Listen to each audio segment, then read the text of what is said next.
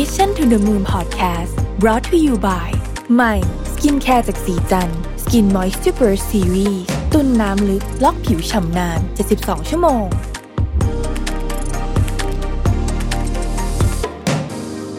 สวัสดีครับ ยินดีต้อนรับเข้าสู่ Mission to the Moon Podcast นะครับ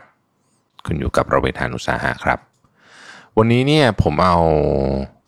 ออบทความนะฮะมาจาก New York Times กับ BBC นะฮะ มารวมกัน แต่ไม่ได้เป็นข่าวไม่ได้เป็นอะไรนะ เป็นหัวข้อที่ชื่อว่า The Art of Being Alone มารู้จักแล้วก็ฝึกฝนศิลปะแห่งการอยู่คนเดียวนะครับ การอยู่คนเดียวเนี่ยฟังดูเหงาเนาะแต่ว่ามันมีคำพูดคำพูดหนึ่งนะครับบอกว่าการเรียนรู้ที่จะอยู่คนเดียวเนี่ยไม่ใช่เรื่องง่าย แต่ว่าถ้าใครทำได้เนี่ยจะถือว่าเป็นรางวัลก้อนใหญ่ให้กับชีวิตทำไมถึงเป็นแบบนั้นนะครับ จริงๆ Mission to the Moon ของเราเนี่ยก็พูดถึงเรื่องนี้ไว้ในหลากหลายแง่มุมเหมือนกันนะครับ ถ้าเป็นบทความหนึ่งหลายท่านอาจจะจำได้นะฮะเรื่องเกี่ยวกับการสร้างความสุขนะฮะว่าพาร์ทหนึ่งของการที่จะมีชีวิตที่มีความสุขเนี่ยคือการอยู่คนเดียวให้เป็น แต่มันไม่ใช่เรื่องง่ายเลยนะ จริงๆแล้วนะครับ ผมเองก็รู้สึกว่าเรื่องนี้เป็นเรื่องที่ยากมาก แต่ในช่วงเวลาของโควิดเนี่ยที่หลายคนต้องกักตัวบ้างอะไรบ้างเนี่ยนะครับ ผมเชื่อว่าก็ได้ทดสอบอความสามารถอันนี้กันไปพอสมควร แต่ก็มีคนจำนวนมากที่คนพบว่า ฉันไม่ชอบอยู่คนเดียวเลยอะบางคนอาจจะชอบนะฮะรู้สึกว่าเออได้อยู่คนเดียวก็ดีเหมือนกัน แต่ว่าสำหรับคนที่ไม่ชอบอยู่คนเดียวเนี่ย แม้ว่ามันจะไม่ใช่เรื่องคอขาดบาดตายอะไรก็ก็พออยู่ได้นะครับ แต่หลายคนที่ไม่ชอบการอยู่คนเดียวเอามาก ๆ เนี่ยนะฮะมีความรู้สึกกับเรื่องนี้รุนแรง มีการศึกษาหนึ่งเนี่ยนะครับเขาพบว่า หากให้คนเราเลือกระหว่างการถูกไฟดูด หรือว่าการอยู่คนเดียว 15 นาทีเนี่ย คนที่ไม่ชอบอยู่คนเดียวเอาซะมาก ๆ เลยเนี่ยนะครับ ยอมถูกไฟดูดซะจะดีกว่า สาเหตุที่เราไม่ชอบอยู่คนเดียวขนาดนี้ก็อาจจะเป็นเพราะว่าความเหงานั่นแหละครับ ความเหงามันมา คู่กับไอการอยู่คนเดียว ถ้าอยู่คนเดียวแล้วไม่เหงาก็คงไม่ค่อยมีปัญหาอะไรเท่าไหร่นะฮะแต่ว่าความเหงาที่มาเนี่ย ไม่มีใครชอบฮะไม่มีใครชอบความเหงา แม้แต่คนที่เป็น introvert ก็ไม่ชอบความเหงานะครับ เพราะฉะนั้นเนี่ยไม่ว่าคุณจะเป็นชาว extrovert หรือว่า introvert เนี่ยนะครับ ความเหงาเนี่ยทำให้เรารู้สึกแย่ แล้วก็ส่งผลเสียต่อสุขภาพจิตด้วย อย่างไรก็ตาม เราต้องไม่ลืมว่าการอยู่คนเดียวกับความเหงาเนี่ยมันไม่เหมือนกันนะครับ เรื่องแรกเลยเนี่ยการอยู่คนเดียวไม่เท่ากับโดดเดี่ยว ความรู้สึกโดดเดี่ยวหรือเหงาเนี่ยมักเกิดขึ้นตอนที่เราอยู่คนเดียวก็จริงนะครับ มันมาพร้อมกันเราก็เลยเข้าใจว่าการอยู่คนเดียวเป็นต้นเหตุของความเหงา ทั้งๆทที่จริง ๆ แล้วเนี่ยมันไม่ใช่แบบนั้น ความรู้สึกเหงาเนี่ยเกิดขึ้นได้ตลอดเวลา เกิดขึ้นได้แม้เราอยู่ท่ามกลางผู้คนมากมาย เกิดขึ้นได้แม้กระทั่งเราอยู่กับเพื่อนฝูง และการอยู่คนเดียวก็ไม่ได้หมายความว่าเราจะต้องเหงาไปซะทุกครั้งด้วยนะครับ สาเหตุที่หลายๆ คนไม่ชอบการอยู่คนเดียวอาจจะเป็นเพราะว่ามันไม่ค่อยคุ้นชินเท่าไหร่ ในโลกที่ห้อมล้อมไปด้วยเทคโนโลยีเนี่ยเรามีสมาร์ทโฟนเป็นเพื่อนอยู่แทบจะตลอดเวลาเเราแทบจะนั่งอยู่เฉยๆ สัก 5 นาทีโดยที่ไม่จับมือถือเนี่ยหรือไม่ดูอะไรเลยเนี่ยรู้สึกว่าทรมานนะฮะอีกสาเหตุหนึ่งอาจจะเป็นเพราะว่าการอยู่คนเดียวมีความหมายแบบลบๆอยู่เหมือนกันนะเราจะรู้สึกถึงการลงโทษ เราเราจำตอนเด็กๆกันได้ไหมฮะว่าครูเนี่ยจะมีวิธีการลงโทษอย่างหนึ่ง ที่เขาเรียกว่าเข้ามุมอะไปยืนคนเดียว หน้าห้อง รือพ่อแม่บางคนก็มีนะฮะเป็นเรียกว่า คือโดยยุคยุคโดยยุคนี้แหละยุคยุคสมัยใหม่เนี่ยเขาก็จะไม่ไม่ตีลูกไม่อะไร แต่ว่าการลงโทษชนิดนึงก็คือการให้ไปอยู่ในมุมอะไปไปอยู่ในคอร์เนอร์เงียบๆนะฮะหรือเอ่อถ้าใครเคยถูกเพื่อนเอ่อบูลลี่ตอนเด็กๆนะฮะก็จะต้องไปกินข้าวคนเดียวอะไรแบบนี้นะครับ ชื่อเสียงทางลบของการอยู่คนเดียวเนี่ยทำให้บางทีเนี่ยเราหลงลืมไปหรือว่าเราถูกปลูกฝังเข้าไปในสมองตั้งแต่เด็กเลยว่าบางครั้งในการอยู่คนเดียวเนี่ย มันไม่ใช่การถูกบังคับนะแต่มันเป็นตัวเลือกชนิดหนึ่ง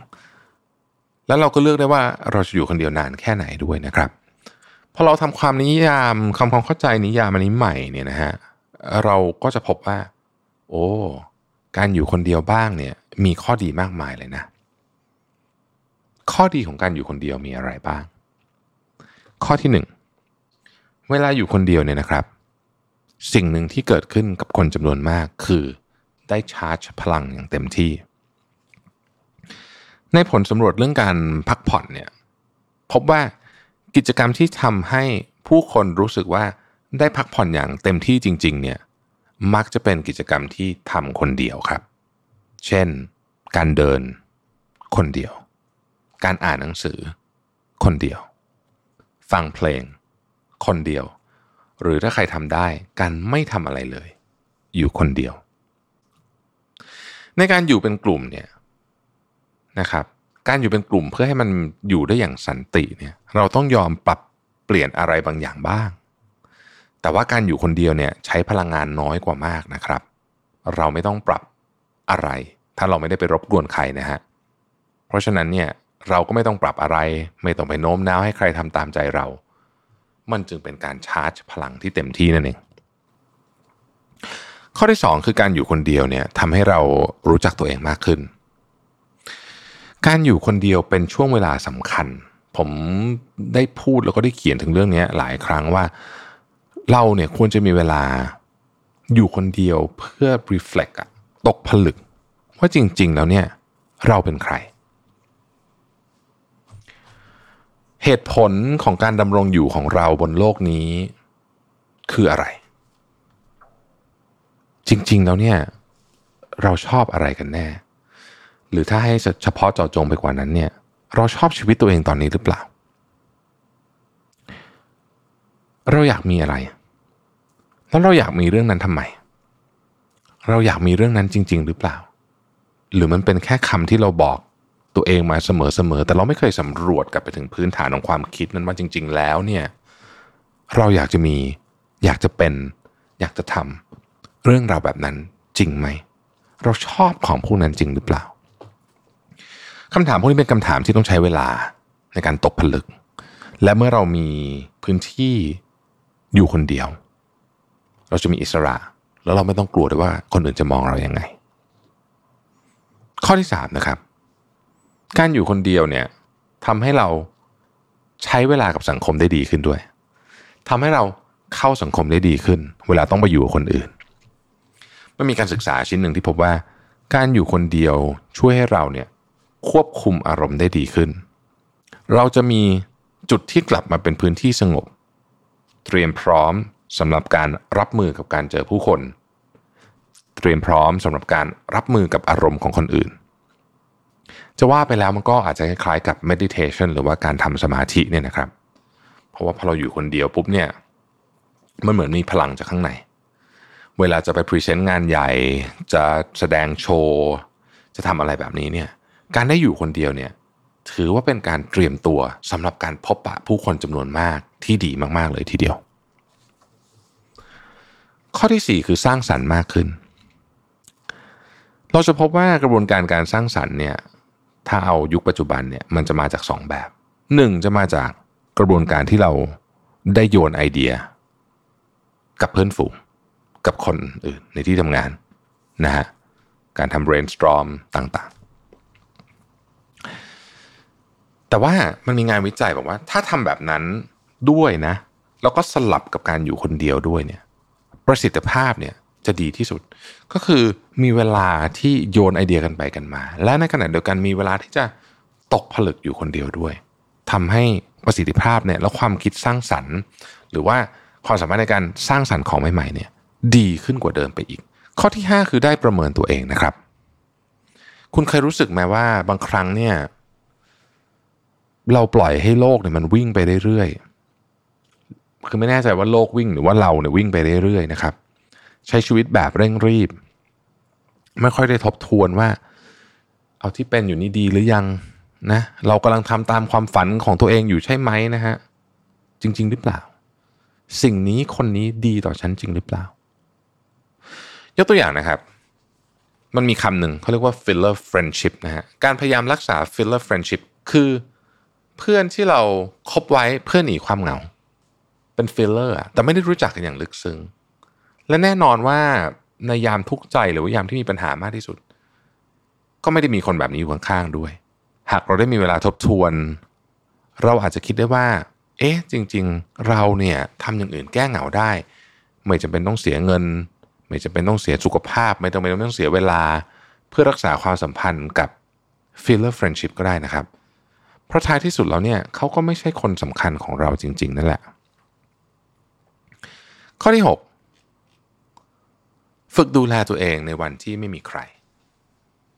คนที่ไม่ค่อยมีเวลาให้ตัวเองเนี่ยมักจะไม่ค่อยรู้ว่า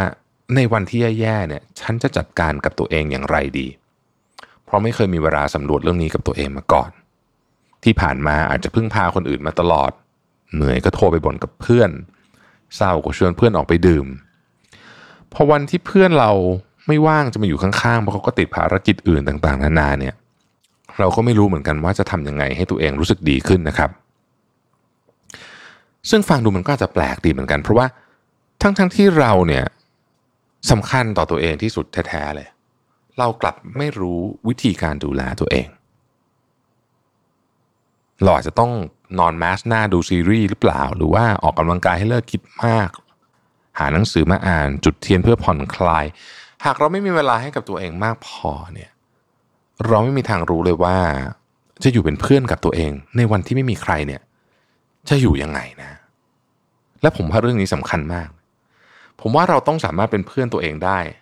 ในวันที่เราไม่สามารถจะเอาใครมาอยู่ข้างๆเราได้ หรือยิ่งไปกว่านั้นเนี่ย วันที่คนอื่นเขาจากเราไปหมดแล้ว เพราะฉะนั้นสิ่งที่น่าสนใจคือ เราลองมาฝึกตัวเอง ให้เข้าใจศิลปะแห่งการอยู่คนเดียว ให้เชี่ยวชาญดีไหมสิ่งแรกที่อยากบอกคนที่อยากฝึกทำอะไรคนเดียวก็คือ ไม่มีใครจับตามองเราอยู่ เวลาเราไปไหนคนเดียว เรามักบางทีไม่ค่อยสนุกกับมันอย่างเต็มที่ เพราะเราคิดว่าคนอื่นมองเราอยู่หรือเปล่า ความจริงไม่เป็นเช่นนั้นเลยนะครับ คุณจะไปดูหนังกินข้าวคนเดียว ถีบเรือเป็ดคนเดียวที่สวนลุมเนี่ย ไม่มีใครเขาดูอะไรคุณอยู่หรอครับ เพราะต่างคนต้องต่างมีเรื่องของตัวเองทั้งนั้น จริงอยู่เราอาจจะเหลือบมองไปดูบ้าง แต่มันก็ผ่านแวบไป เราจำเรื่องราวนั้นไม่ได้ละเราอาจจะเคยเห็นคนนั่งดูหนังคนเดียว กินข้าวคนเดียวทำอะไรคนเดียว แต่มันผ่านหัวเราไปเร็วมาก เพราะฉะนั้นมันเป็นความจริงเช่นกัน เวลาคนอื่นเขามองมา คือเขาเขาไม่ได้สนใจอะไรเราหรอกครับ เพราะว่าเขามีเรื่องอื่น ทุกคนเนี่ยมีโลกของตัวเอง มีเรื่องที่ตัวเองต้องสนใจทั้งนั้น ไม่มีใครสนใจเราขนาดนั้น เพราะฉะนั้นไม่ต้องกังวล สิ่งต่อมาคือควรเริ่มเล็ก ๆ ก่อน ถ้าเกิดไม่เคยอยู่คนเดียวเลยเนี่ยนะฮะการเข้าป่าไปเดินป่าอาทิตย์หนึ่งอะไรเนี่ยอาจจะเวอร์ไปหน่อยนะฮะเดี๋ยวมันจะกลับตลปัดกลายเป็นเรื่องราวแย่ๆไปได้ เพราะฉะนั้นซ้อมก่อนนะครับ ซ้อมอยู่คนเดียวแบบเล็กๆก่อนนะครับ เอาเช่น เดินชมพิพิธภัณฑ์ ลองอ่านหนังสือที่ร้านกาแฟนะสักหนึ่งเล่มใช้เวลาหนึ่งชั่วโมง โดยตั้งใจว่าไม่หยิบมือถือเลย ไปกินบุฟเฟ่คนเดียวก็ได้นะครับ เพราะฉะนั้นเนี่ยถ้าการอยู่คนเดียวมันอาจจะทำให้คุณรู้สึกประหม่าอยู่แล้วเนี่ยก็ลองเน้นกิจกรรมที่ยังไม่ต้องออกจากคอมฟอร์ทโซนเยอะสำคัญที่สุดในการฝึกอยู่คนเดียวคือ no phone policy นะฮะ อันเนี้ยคือต้องไม่เล่นโทรศัพท์ อันนี้คือหัวใจเลยของการฝึกคำถาม การผจญภัยเดินป่าสมมติ จะเป็นการผจญภัยอยู่ไหม ถ้าเราไม่ได้อัปโหลดรูปลง Instagram หรือว่า เรื่องราวที่น่าประทับใจอะไรก็ได้เนี่ย มันจะยังเกิดขึ้นจริงอยู่ไหม ถ้าเราไม่ได้โพสต์รูปนั้นลงไปใน Instagram หรือว่าใน Facebook หรือไม่ได้โหลดคลิปลงไปใน TikTok เรื่องนี้เป็นเรื่องที่น่าสนใจนะฮะ เพราะทุกวันนี้เนี่ยชีวิตเราผูกพันกับเทคโนโลยีจนแยกแทบไม่ออก ทั้งๆทที่จริง ๆ แล้วเนี่ยเราไม่ต้องรับรู้เรื่องคนอื่นอยู่ตลอดเวลาก็ได้มันไม่ได้มีอะไรขนาดนั้นหรอก และที่สำคัญกว่านั้นก็คือ คนอื่นก็ไม่ต้องรับรู้เรื่องเราตลอดเวลาเช่นกัน ลองล็อกออฟจากความเคลื่อนไหวเหล่านี้บ้างนะครับ ปล่อยให้สมองได้ทำงานอย่างอิสระ แล้วก็ลองให้ชีวิตน่ะเป็นไปแบบของมันดูบ้าง แล้วคุณจะได้เรียนรู้อะไรมากกว่าที่คุณคิดเยอะมากเลยนะฮะลองไปเที่ยวสักทริปหนึ่งโดยไม่ลงรูปเลยเนี่ย สนุกไปอีกแบบหนึ่งนะครับ ความจริงที่ฟังแล้วจะเศร้านิดหน่อย ก็คือว่าผู้คนในชีวิตเราทุกคน ทุกคนที่อยู่รอบตัวคุณตอนนี้ พ่อแม่ แฟน สามี ภรรยา ลูก เพื่อนสนิทที่สุด เพื่อนรักที่สุด หมา แมว อาจจะรวมไปถึงสิ่งของด้วยเนี่ยนะล้วนมีสถานะชั่วคราวทั้งสิ้น ไม่มีใครอยู่ข้างเราได้ตลอดเวลา ดังนั้น เรานี่แหละ จะเป็นคนเดียว ที่จะอยู่กับเราตลอดเวลา ให้เวลากับตัวเอง เหมือนที่เราให้กับคนอื่นบ้าง ให้เวลากับตัวเอง ให้เรารู้จักตัวเองมากขึ้นบ้าง อย่างน้อยและวันนั้นก็จะมาถึงนะครับ วันที่ไม่มีใคร เราก็ยังมีตัวเองเป็นเพื่อนนะครับ ขอบคุณที่ติดตาม Mission to the Moon นะครับ แล้วเราพบกันใหม่ในวันพรุ่งนี้ สวัสดีครับ Mission to the Moon Podcast Presented by ศรีจันทร์ Skin Moisture Burst Series ตุนน้ำลึกล็อกผิวฉ่ำนาน 72 ชั่วโมง